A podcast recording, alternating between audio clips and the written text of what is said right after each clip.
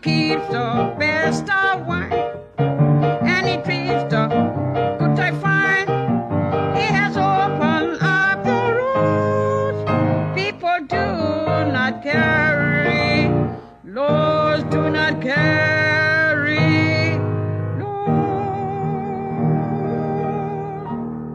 In 1943, the U.S. supervised the Liberian general election, which brought to power preferred U.S. candidate William Tubman.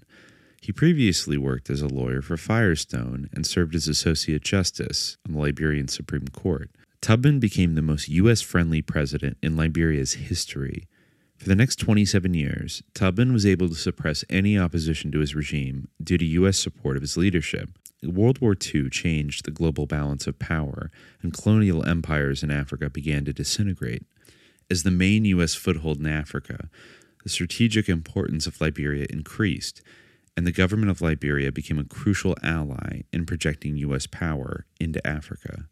President Tubman's speeches from 1944 to 1971 reflect a Wilsonian notion of self determination, and his policies can be summarized as supporting African independence from the European colonial powers and promoting liberal capitalism across the African continent.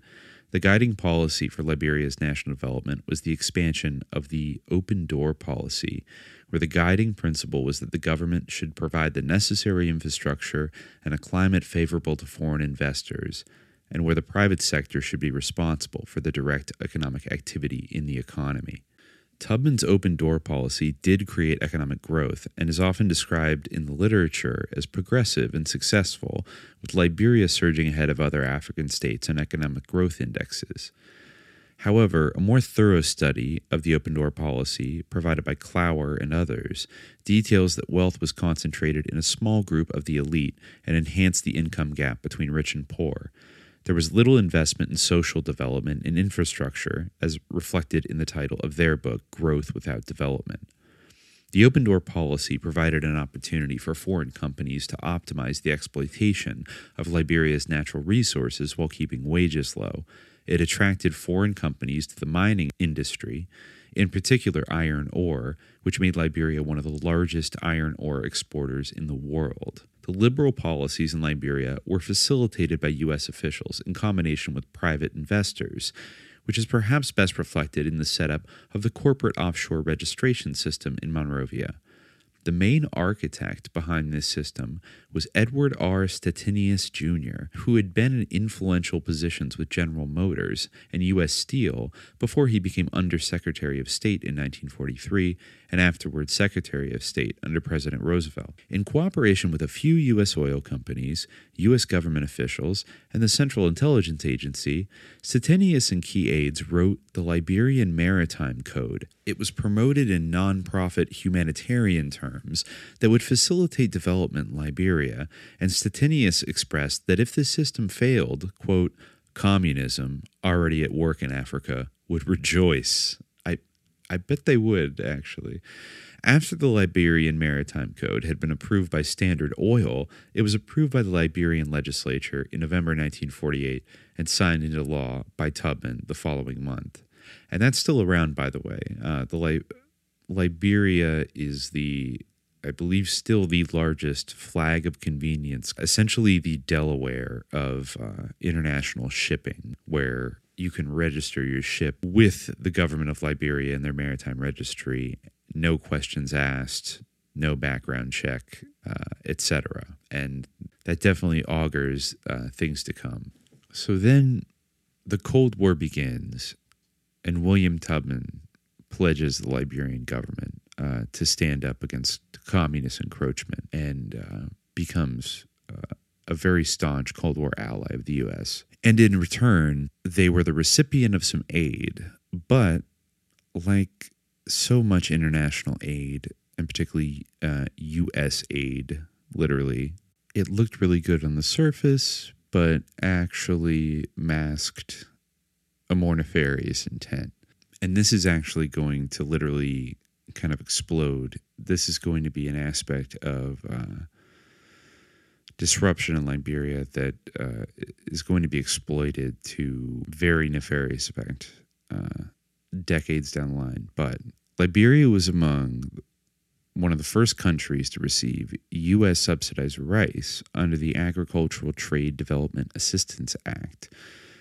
This was signed into law by President Eisenhower in 1954 with the statement that the law laid the basis for a permanent expansion of our exports of agricultural products with lasting benefits to ourselves and peoples of other lands. Eisenhower emphasized that in relation to the U.S., quote, farm surplus problems, that food can be a powerful instrument in building a durable peace and emphasized that the U.S.'s abundance of agricultural products should be utilized in the interest of reinforcing peace and the well being of friendly peoples throughout the world. In short, using food for peace. And food for peace is exactly what this program, uh, PL 480, became known under President Kennedy. But, but, I mean, free free rice. Who could disagree that that's a wonderful thing, right? But in contrast to this positive notion, PL 480 created problems for many of the Liberian rice farmers. Rice had for centuries been the staple food source in Liberia, and surplus from the local rice production was traded on the local market and along the coast. This gradually changed in the 1900s when German companies began to import cheap rice into Liberia, which enabled Liberian peasants from the rice farms to instead become wage laborers. Since 1926, Firestone had been the prime impetus for the development and expansion of the wage labor system in Liberia, but it met resistance from local peasants, who were reluctant to stop cultivating their land in order to become food dependent wage workers for foreign companies. The problem of labor shortage, as experienced in the late 1920s, continued in the 50s and 60s with expansions of the Firestone plantation and the establishment of additional rubber plantations such as Goodrich, the African Fruit Company, and the Liberia Company. This put pressure on the existing wage system. As referenced previously, the recruitment technique was again predominantly, quote, involuntary labor recruitment under government auspices, but this method was very similar to slavery. This type of recruitment created a number of labor uprisings in the plantations, which were contained by the police and military force. The importation of inexpensive food into Liberia under PL 480 allowed Firestone to reallocate farmers who were working the land to become wage laborers at Firestone and other companies in Liberia. Rice imports increased from 19 million pounds in 1955 to 119 million pounds in 1971, while local production decreased by 20% in the 1950s, with an output of 225 million pounds in 1971. Firestone imported low cost, American produced rice subsidized by the U.S. through the Food for Peace program to feed its wage laborers as partial payment and then deposited the surplus rice into the local market. Rice prices were manipulated so local rice farmers would earn less than the basic daily wage at Firestone and this is wild, but it was also accompanied by massive advertisement campaigns via radio, which turned many Liberians against their own homegrown rice by denouncing it as that country rice, while instead favoring parboiled rice from the United States. So, yeah, they psyoped everybody into not appreciating their own country rice and buying rice from the United States. Like, sicko Monsanto shit, right? Anyways, as the rice market became unattractive to local rice producers, Firestone assisted by transforming their fields into rubber plantations. This was done by providing free rubber seedlings to independent growers and technical advice in connection with the development of their plantations, which was similar to how Firestone had converted many key government officials into rubber producers after the labor crisis in the 1930s.